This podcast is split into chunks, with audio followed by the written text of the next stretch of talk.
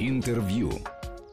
У микрофона Александр Андреев, и у нас в гостях генеральный директор Фонда национальной энергетической безопасности, первый проректор финансового университета при правительстве Константин Симонов. Константин Васильевич, здравствуйте. Добрый вечер.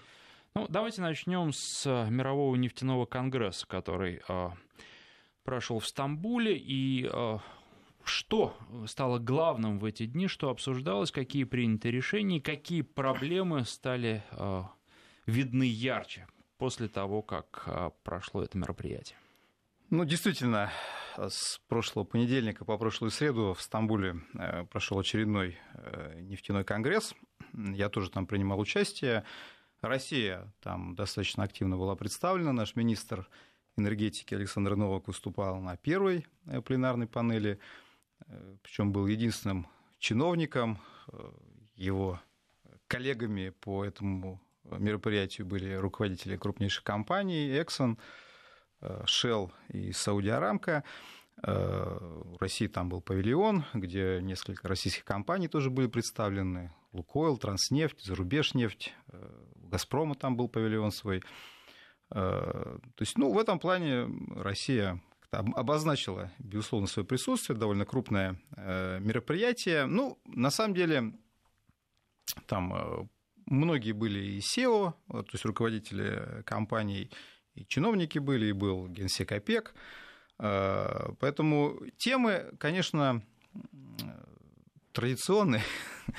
что происходит с ценами на нефть, естественно, всех э, волновало. Тем более, что э, были ключевые участники а, вот той сделки, которая была продлена на 9 месяцев, как мы помним, ну, то есть был Баркинда, генсек ОПЕК, и, собственно, был Новак, потому что считается, что именно Россия выступила одним из важнейших элементов э, данной сделки. Ну, мы знаем, что там вошли э, ну, к ОПЕК присоединились ряд стран, которые в ОПЕК не входят, и Россия взяла на себя наиболее серьезные обязательства сократить добычу на 300 тысяч тонн по отношению к октябрю 2016 года. Ну и, собственно, уже э, в среду пошли новости, что ОПЕК э, превысил свои квоты, это определенную интригу э, добавило, но там тоже есть нюанс, он связан с тем, что две страны которые не входят в ОПЕК, это Ливия и Нигерия, они они входят в ОПЕК, но они не присоединились к соглашению об ограничении добычи. То есть и получается, что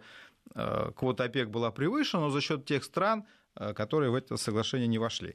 Ну, можем судить, что происходит с нефтяными ценами. Вы просто спросили, что обсуждали. То есть обсуждали нефтяные цены, что будет с соглашением. Но вообще вот лично меня больше всего удивило, что, конечно же, наверное, вот помимо таких важных тем, там, сколько надо добывать, сколько должна стоить нефть, э, вот видно было, что э, на всех руководителей э, компаний нефтегазовых и на всех чиновников, связанных с энергетикой, очень, конечно, давит сейчас Э, тема возобновляемой энергетики, нового энергетического будущего.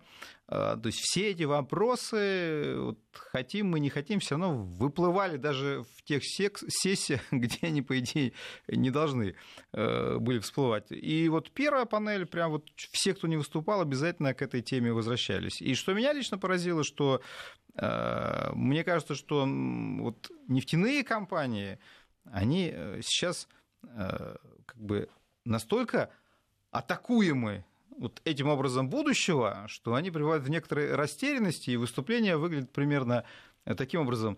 Вы извините нас, пожалуйста, мы понимаем, что вот нефть это такой очень неправильный товар, но можно мы еще чуть-чуть там подобываем, может там до 30-го или там до 40-го года, мы все понимаем, возобновляемая энергетика, это будущее, мы все это произведем.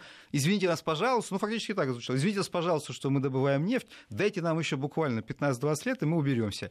Вот это меня, честно говоря, поразило, ну не то, что там это сенсация была, я прекрасно вижу, как вот это якобы там однозначное будущее наступает, но то, что Э, руководители, первые лица крупнейших нефтяных компаний начинают выступать в таком извинительном тоне, ну, для меня это довольно неожиданно, причем это явление какой-то массовой эпидемии, хотя я, я вот совершенно других позиций придерживаюсь и все время привожу, и массу аргументов могу провести и в пользу того, что нефть не исчезнет как товар, и э, что и там экологические проблемы, связанные с нефтью, зачастую переоцениваются, и, и так далее, так далее, так далее. Но, видимо, вот этот мейнстрим, он набирает обороты, и даже на мероприятиях, где присутствует отрасль сама, вот э, отрасль вынуждена, то есть настолько велико это давление, что отрасль, собираясь друг с другом, начинает извиняться. Вот это для меня было довольно э, таким относительно неожиданным э, явлением, так это назовем. Хорошо, но вы обещали рассказать еще, что происходит с ценами на нефть и а, Давайте, какие есть да. предположения о том, что будет с ними происходить в ближайшее время. Ну, собственно, э, вы знаете, что после того, как соглашение э, об ограничении добычи, о котором мы сказали, вступило в силу, э, в начале 2017 года начался определенный рост цен. Рост цен, он породил достаточно позитивные ожидания. Ну, позитивные я имею в виду, естественно, для экспортеров нефти, к коим относится Российская Федерация, как мы все помним. Но потом стали вступать в силу те факторы, которые э, начали толкать э, цену вниз, и мы помним, что когда соглашение продлили, цена даже упала, и многие на это обратили, естественно, внимание, указав, что вот так странно себя ведет цена на нефть. Но на самом деле какие... То есть, ну, понятно, позитивный фактор вот этого соглашения заключается в том, что страны, ограничивая добычу, пытаются убрать переизбыток предложения нефти на рынке. А, но при этом, собственно, тоже не является секретом, что есть такой фактор под названием добыча нефти, сланцевой нефти в Соединенных Штатах, а на самом деле не только в Соединенных Штатах, но и в Канаде. То есть, скажем так, есть сланец Северной Америки, который э, на самом деле живет по, э, в общем-то, своим законам по сравнению с многими традиционными э, проектами. Ну, что я имею в виду? Вот смотрите, допустим, вы Э, там, добываете нефть на шельфе. Это что означает? Это означает, что вы должны построить платформу, да, пригнать на месторождение, пробурить скважины. И когда вы все это сделаете, э, вы обнаружите, что у вас огромные понесенные затраты, но текущие затраты, они уже не так велики. Это означает, что сколько бы нефть ни стоила, вы все равно будете стараться эту нефть добыть, потому что текущая стоимость, ну, то есть все равно вы уже понесли эти затраты, вам надо их отбивать. А текущие ваши расходы, они все равно будут ниже, чем цена на нефть. Ну, потому что, ну, там, а, ниже все равно, там, 30 долларов она не опустится, и, по крайней мере, она может опуститься, и было это в начале 2016 года, но долго она не будет оставаться. Я объясню, кстати, тоже почему. А вот сланцевая нефть, там себестоимость, экономика совершенно другая. Суть заключается в том, что э, там не нужно особых э, капитальных затрат, но операционные затраты там очень высокие. И что это означает? Это означает, что если вспомнить, что себестоимость примерно э, добычи сланцевой нефти в Северной Америке составляет 45-50 долларов, это означает, что как только цена уходит выше 50 долларов, моментальные инвестиции идут туда. Почему? Потому что вам не нужно там, десятилетиями вкладывать э, деньги, э, но при этом у вас довольно большие текущие затраты. Вот они составляют как раз там 45-50 долларов. Но когда вы видите, что у вас цена ушла вверх, вы пытаетесь моментально заработать. То есть идея очень простая. И, и соответственно, когда цена падает, вы эти деньги тоже уводите. И поэтому э, добыча в Северной Америке очень волатильна теперь по цене на нефть. И это довольно такая любоп, любопытная вещь, она не новая, в общем-то, мы это несколько наблюдаем, но это оказывает довольно серьезное э, воздействие на нефтяные цены. Кстати, из этого строится мой прогноз, который я еще давал в начале 2016 года, что, на мой взгляд, вот на ближайшие несколько лет э, нефтяной рынок сохраняя волатильность, оно будет стремиться к цене в 50 долларов как некой точке равновесия. И объяснение этому простое, это как раз себестоимость добычи в Соединенных Штатах. Если она будет падать, тогда и, собственно, точка равновесия э, будет смещаться. Ну, то есть тут идея очень простая. И вот, собственно, мы с этим и сталкиваемся, потому что в 2017 году э, добыча в Северной Америке, она довольно бурно растет, потому что цена э, ей благоприятствует. Но в этом есть и минус, но в этом есть и плюс, потому что если цена уйдет ниже 50 долларов, э, добыча в Северной Америке э, начнет за, затухать. Вот. При том, что я, в общем-то, аккуратно отношусь к так называемым рыночным теориям, я бы не сводил вот все объяснение, почему нефть стоит столько-то или столько-то, к тому, что вот есть спрос и предложение, там убрали нефтяной навес, и цена пошла вверх. Э, ну, мы уже тоже много раз говорили о том, что, собственно, э, товарной нефти в мире немного. То есть нефти, которая доводится, из контракта, который доводится до исполнения, эта нефть потребляется. Там 95% это рынок фьючерсов, то есть это контракты, которые до исполнения не доводятся. Но это гигантский объем средств, который оказывает влияние, естественно, на цену, безусловно. Поэтому, на самом деле, моя там и заключается в том, что все новости с товарных рынков, там объем предложения, объем спроса, они важны не сами по себе, они важны именно как э, информация в голове спекулянта. Вот здесь они, да, играют роль, потому что спекулянт все это читает и на основании этого принимает определенные э, решения. Но, тем не менее, конечно, количество факторов, оно довольно э, значимо, и не только это касается спроса и предложения. Например, я, например, считаю, что Фактор Трампа очень позитивно, как ни странно, или почему странно, с другой стороны, сыграл на ценах, потому что, собственно, когда Трамп стал президентом, это тоже было в начале 2017 года, как мы помним, в январе, он сразу заявил, что он является сторонником традиционной энергетики, он считает, что Америке нужно наращивать добычу углеводородов. Естественно, для спекулянтов это был позитивный сигнал, они стали вкладывать в дорогую нефть, потому что они посчитали, что при Трампе нефтяная индустрия будет чувствовать себя нормально. То есть там не будет э, никаких кошмарных налогов, не будет этих идей, что давайте там любой ценой заставим вкладывать деньги в возобновляемую энергетику и будем душить соответственно, сборами нефтегазовый комплекс. Это тоже, конечно, сыграло позитивно на э, ценах. Но поэтому вот сейчас вы видите, что уже вот, э, и в мае 2016 года цена подошла к 50 долларам, и по большому счету вот в течение года э, она как раз находится вокруг этой отметки. То есть пока вот эта моя концепция работает, что будет дальше, посмотрим. А что касается самого Трампа, ему, его сторонникам, приближенным, какие цены на нефть выгодны? Высокие, низкие? Можно об этом однозначно говорить? А, это действительно тоже э, любопытный вопрос. Почему? Я, я бы даже так сказал, что давайте посмотрим шире. Вы справедливо говорите про Трампа и его окружение. Я бы так сказал, что если мы считаем, что Трамп и его окружение являются лоббистами, по крайней мере, нефтегазового комплекса, нефтяных компаний крупных, э, поставим вопрос, а что выгодно самим нефтяным компаниям и Трампу как их лоббисту. Я бы даже шире поставил вопрос не только американским компаниям, не только там Эксону, Шеврону, но и в целом в целом нефтяной индустрии. Почему? Потому что тут тоже момент э, довольно любопытный. Э, он связан с чем? Он связан с тем, что э, если цена на нефть, если цена на нефть будет очень высокой, там, скажем, ну, помните, были времена, она за 100 выходила, не так давно, кстати, это было.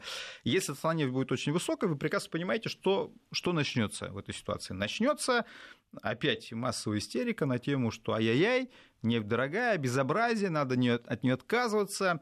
Э, то есть, если нефть дорогая, то у сторонников возобновляемой энергетики, про которых я уже сказал, которые и так ведут себя сверхагрессивно и пытаются свое будущее навязать, Э, причем довольно такими э, жесткими способами, то у них появляется дополнительный аргумент. Да, они берут калькулятор и говорят, вот смотрите, при дорогой нефти получается, что возобновляемая энергетика становится более конкурентоспособной. Поэтому сверхдорогая нефть отрасли невыгодна. Это не важно, американский ты производитель или российский производитель. Стратегически э, сверхдорогая нефть не нужна, потому что она позволяет начинать стратегическую игру против нефти.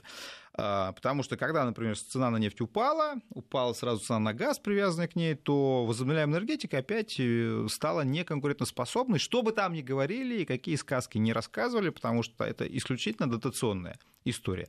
Вот. А, но при этом мы понимаем, что сверхнизкая цена нефти, конечно же, не позволяет отрасли развиваться, не позволяет инвестировать. И вы знаете, даже называются цифры, что за последнее время вот объем недоинвестиций в отрасль, э, ну, то есть то, что могли бы компании инвестировать, но не вложили, он составляет там более 300 миллиардов долларов недоинвестированных денег. Я знаю, многие крупные компании за последние два года ни одного нового крупного проекта даже не начали. Вы представляете?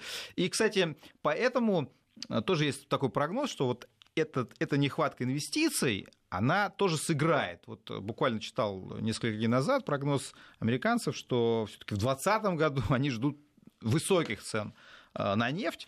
Э, что связано как раз с нехваткой инвестиций, а раз нет инвестиций, значит, не хватит и нефти, потому что, что бы ни говорили, спрос на нефть все равно повышается. Тут тоже много факторов, там автомобилизация Китая, автомобилизация Индии, э, рост населения, ну и прочее, прочее. То есть в этом плане спрос на нефть, он не падает. Может быть, он растет не такими быстрыми темпами, но он э, растет. И вот если вы не сможете произвести нужный объем нефти, это может сказаться на ценах. Но пока вот за счет сланцевой индустрии, собственно, здесь никакого дефицита мы не видим. Вот, поэтому я лично считаю, что как раз э, цена э, на уровне 50-60 долларов, она вполне сегодня нефтяную индустрию устраивает, скажем так.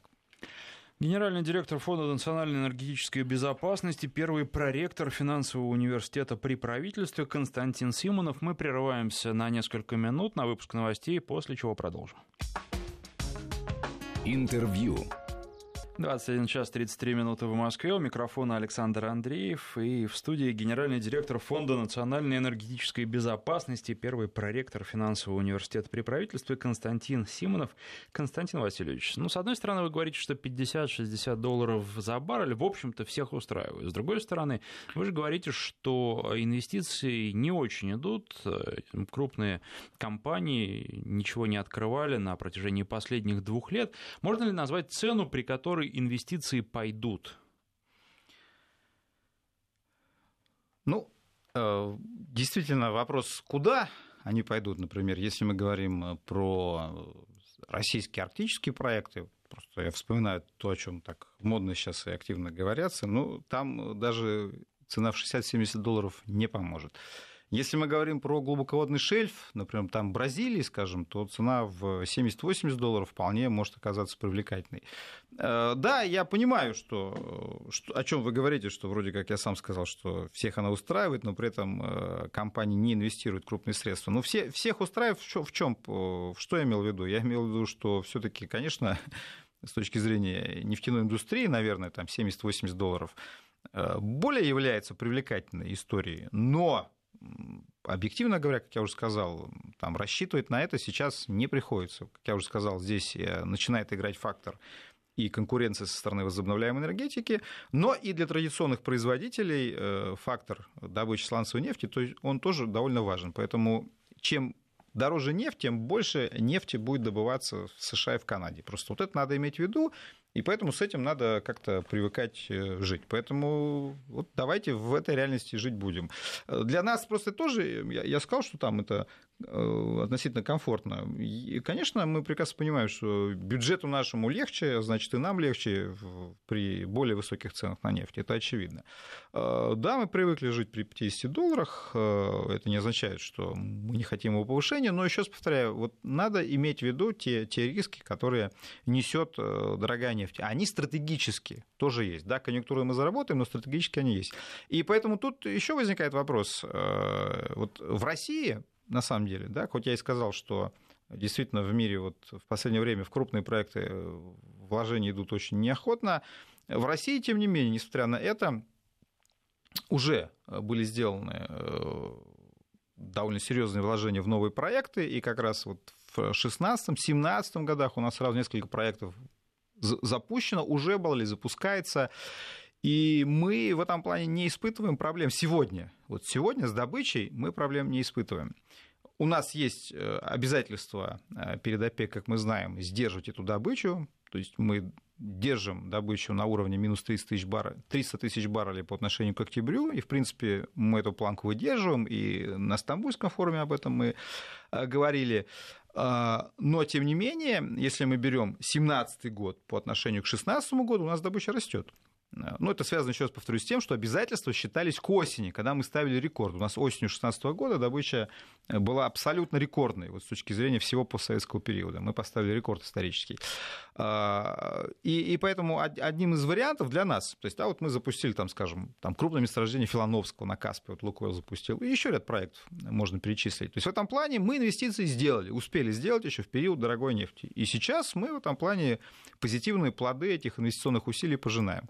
Э, да, наши компании тоже сейчас в соответствии с мировым трендом инвестируют меньше, но, еще раз повторяю, у нас проблем с добычей нет. И в этом плане одна из стратегий, которая может применяться, заключается в том, что надо постепенно из этого соглашения выходить и соответственно, выигрывать на объемах. То есть чем больше вы добываете при цене в 50 долларов, вы все равно э, зарабатываете. Это тоже, понимаете, были дискуссии, что давайте добывать меньше, но пусть нефть стоит дороже. Но еще раз повторяю, супер дороже она стоить не будет, из этого надо исходить. Поэтому мой прогноз, что соглашение не будет продлено в следующем году, и вот как Россия из него будет выходить, надо думать уже заранее. Вот э, буквально только что пришла новость о том, что Соединенные Штаты в августе планируют увеличить добычу сланцевой нефти на 113 тысяч баррелей в сутки. Об этом э, сообщило Министерство энергетики США. Ну, как вы считаете, как эта новость повлияет на рынок? Ну, на самом деле, эта цифра, она не является шокирующей. Э, все, все к этому уже давно привыкли и готовы. Вообще мой прогноз, э, что ну, по году, я думаю, что 700-800 тысяч вполне может быть прирост добычи в Штатах. Э, так что такого, такого рода новости, они не являются шокирующими, рынок их ждет, и, в общем-то, еще раз повторяю, Трамп открыто декларирует поддержку нефтяной индустрии в Соединенных Штатах, э, цена достаточно комфортно для новых инвестиций. Все видят статистику по росту буровых, это все довольно известные факторы.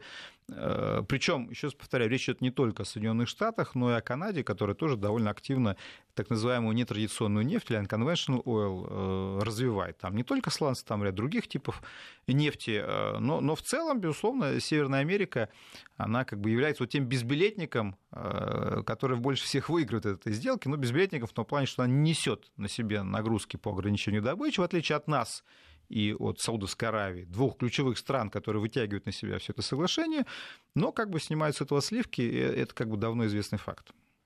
А что касается разнообразных механизмов э, регулирования цен на нефть, влияния на них, вот уже упоминалось, это сланцевая нефть, которая не дает ценам вырасти выше, чем определенный предел. Угу. Упоминалась э, система фьючерсов, э, которые, разнообразных накруток финансовых, да, а, которые ну, в реальной жизни не существуют, и тем не менее на цены оказывают влияние. И понятно, поскольку Соединенные Штаты а, существенную роль на финансовом рынке играют, они так или иначе, прямо или косвенно, могут э, с помощью и первого механизма, э, и второго механизма на нефтяные цены влиять. Абсолютно верно. А можем ли мы постепенно выстроить а, подобные же системы, какие-то новые, для того, чтобы точно так же оказывать влияние на нефтяные цены и иметь свободу для маневра?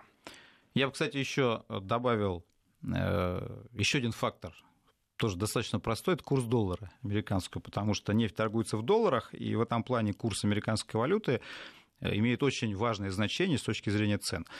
Ну, очень простая вещь. Если доллар стоит дорого, нефть стоит дешево. Э, а если доллар стоит дешево, то и нефть стоит дороже. Ну, понятно, потому что в попугаях это все длиннее выглядит. То есть в дешев... дешевых долларов в бочке нефти будет больше, чем дорогих. И, кстати, сейчас доллар э, стоит очень дешево. Он стоит э, вот, по отношению к основным валютам, курс к евро 1,14, это самые низкие показатели с осени 2016 года. Это тоже фактор позитивный для стоимости нефти. То есть я, вы, вы абсолютно правы, говоря о том, что у Соединенных Штатов есть довольно широкий набор инструментов, которые позволяют на цены влиять, потому что торгуем мы нефтью в долларах, все основные инвестиционные фонды, пенсионные фонды, все это американские инвесторы, конечно же. Основные деньги там. И, и в этом плане, безусловно, они могут путем даже элементарных спекуляций обеспечивая приток денег на рынок фьючерсов или отток денег на рынок фьючерсов, ценами манипулировать. Это факт. Значит, что касается э, нас, тут вопрос, ну, во-первых, э, многие у нас считают, что мы уже пытаемся влиять через эту сделку, которую мы с вами обсуждаем, то есть договорившись с аудитами и снижая добычу, э, мы тем самым демонстрируем, что мы тоже присоединяемся к вот этим играм, связанным с э, спросом там, и предложением. Да? То есть мы пытаемся как-то вот в эту глобальную игру тоже встроиться и вроде как в ней уже участвуем. Но тут есть другой момент, он связан, то есть первый момент, он связан как раз вот с такой масштабной игрой э, в цены. Есть и другой момент, он связан с тем, а не можем ли мы более активно э, сами продавать свою нефть, э, свои сорта выводить на рынок и э, тем самым тоже обеспечивать определенное влияние. Но вот тут сложнее все оказалось. У нас был проект как раз э, самостоятельных торгов э, нефтью марки Юралс, мы пытались свои фьючерсы запустить на нее. В Лондоне была презентация в прошлом году, но пока вот, собственно, идет все это не быстро. Ну и понятно почему, потому что вы предлагаете уже сложившемуся рынку некие новые правила игры. И рынок-то сам он доволен тем, тем, что происходит. Там есть глобальные трейдеры, которые уже по накатанной зарабатывают деньги, и вдруг мы приходим, говорим, давайте вот мы своей нефтью будем сами торговать, покупайте у нас ее, а лучше вообще на российских площадках, э, а потом еще скажем, что давайте лучше и за рубли это делать. Э, естественно, они к этому не готовы, и в этом плане их так просто в этом не убедить. Поэтому э, мы вот начали эту игру с, с аудитами с точки зрения глобальных процессов, какой-то эффект она дает. Э, при этом, как я, мой прогноз заключается в том, что нам придется из этой игры выходить, потому что нам нужно наращивать будет добычу, и у нас есть возможность это сделать э, уже в следующем году. Так что здесь посмотрим, как эта сделка будет трансформирована в 2018 году. А вот что касается идеи э, попытаться торговать своей нефтью на своих площадках и лучше еще за свою валюту, она стратегически правильная, но вот опыт 16-17 годов показывает, насколько является тяжелым этот процесс. А, у нас меньше минуты остается до следующего перерыва. А, можно ли сказать, что сейчас неподходящие условия для а, продвижения, в том числе вот и своей нефти, или условия никогда не будут подходящими? Да, вот вы правильно сказали, что, еще раз говорю, вы, вы должны сломать устоявшиеся правила игры. И в этом плане вы должны чувствовать определенную силу, потому что ну вот я могу после, наверное, уже рекламы рассказать там историю, ну, достаточно показательную с точки зрения того, как эм, организована эта торговля. Потому, ну, просто э, вот есть сорт бренд, вы знаем все время, да, все говорят, нефть бренд стоит столько, нефть бренд стоит столько-то. А на самом деле нефти сорта бренд уже, уже нет физически, нет. его практически не добывают. А все равно, да, все равно все торгуют, говорят, сорт бренд. Вот вам пример. А Юрлс-то есть физически, но, но никто сортом Юрлс не торгует отдельно. Прерываемся на пару минут, потом продолжим. Интервью. Напоминаю, что в студии генеральный директор Фонда национальной энергетической безопасности, первый проректор финансового университета при правительстве Константин Симонов. Ну и про марку бренд вы обещали чуть подробнее рассказать. Ну, собственно, вот э, я так коротко уже сказал, э, физически, физически сегодня сорт бренд практически не добывается. И э, даже возникла идея добавлять туда сорта нефти из, ну, другие сорта нефти из близлежащих месторождений, то есть физически есть огромные проблемы.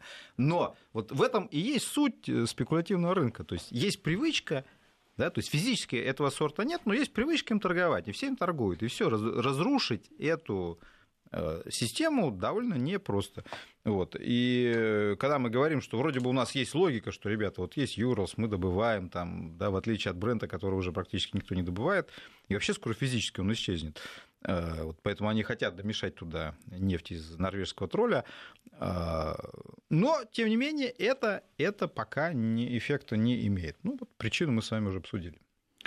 А, саудиты, вы знаете, такой э, достаточно, наверное, наивный вопрос. С одной стороны, насколько они хороши как партнеры, если переформулировать, насколько долго наши интересы еще будут совпадать, так что соглашение с ними возможно?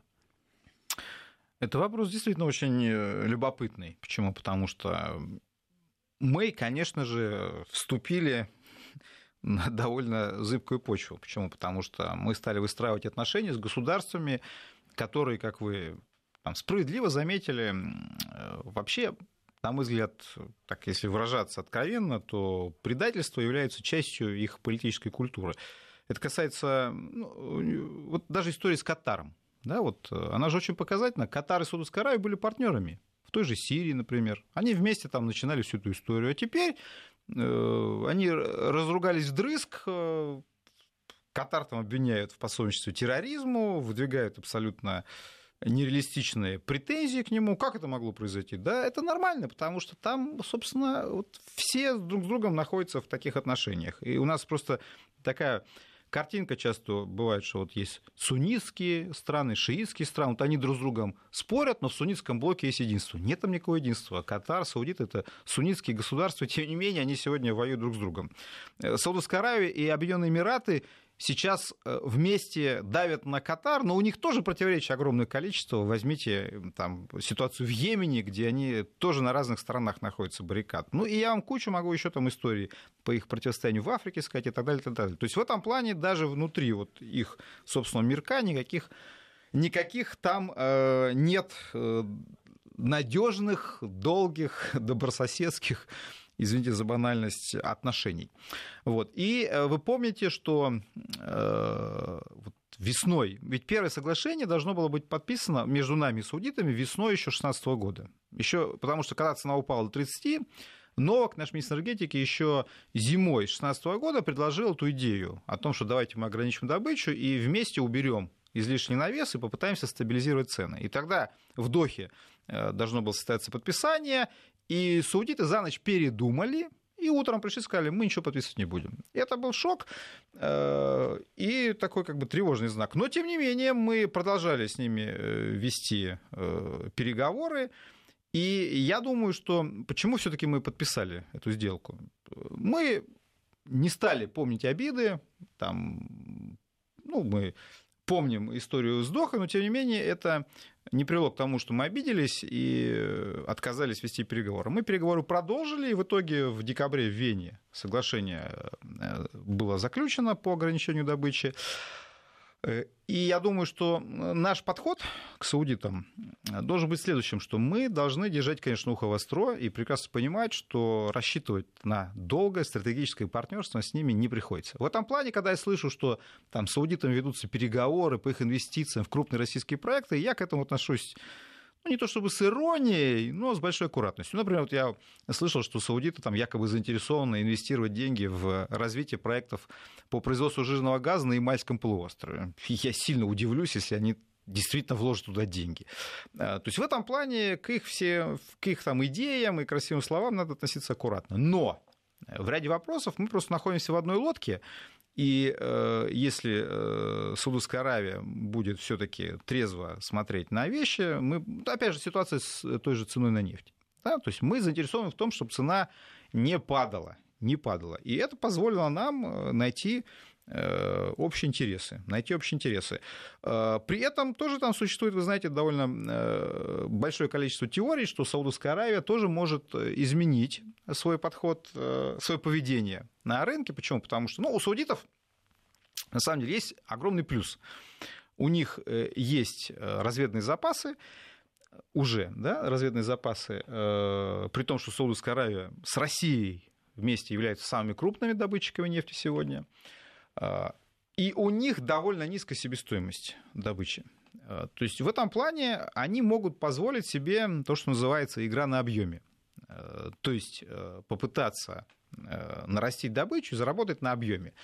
Они так и делали. Они так делали в 2015 году, они так делали в 2016 году. Но это тоже имеет свои пределы. Почему? Потому что зарабатывая на объеме, они снижают цену. И они начинали это понимать. И, собственно, поэтому, несмотря на срыв соглашения в Дохе, в итоге мы с ними в э, Вене договорились. Но вот насчет теории, э, дело в том, что Саудовская Аравия сейчас готовит IPO Сауди Арамка. Сауди Арамка – это государственная компания, которая, собственно, и является основным добытчиком нефти э, в Саудовской Аравии, ну, естественно, самым крупным производителем нефти в мире.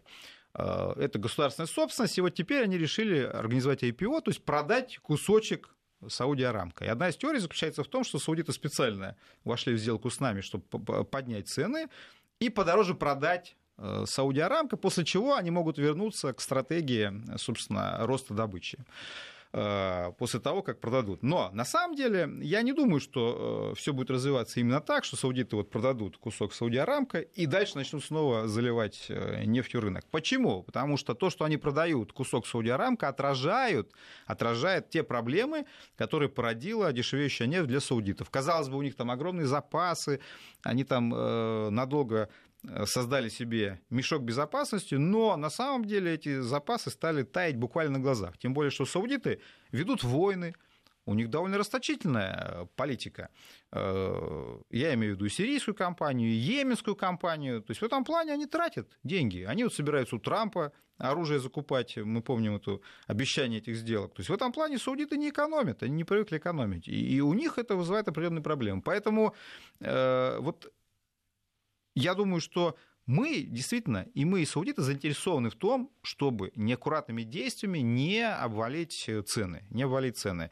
Э, и в этом плане мы находимся с ними в одной лодке, и еще раз повторю, не думаю, что даже IPO Сауди Арамко приведет к смене их э, стратегии. Но там, говорить о том, что мы теперь стали с ними партнерами, мы там друзья навек, конечно, нельзя. В этом плане я вообще думаю, что с странами Ближнего Востока надо всегда держать ухо востро, и в этом плане история наших с, ним, с ними отношений, и недавняя история это доказывает. Вот я примеры привел. И при этом вот уже сейчас нам нужно думать, как, собственно, мы будем решать вопрос весной 2018 года, потому что, как я уже сказал, э, все-таки и мы, и саудиты, наверное, будем более скептически относиться к возможности продления этого соглашения в начале следующего года. Значит, уже сейчас нужно думать, как мы с ними будем решать вопрос, как будет выглядеть это соглашение, вообще будет оно, не будет его, э, потому что нужно уже думать, э, пока есть время, об этом заранее, а не ждать весны следующего года.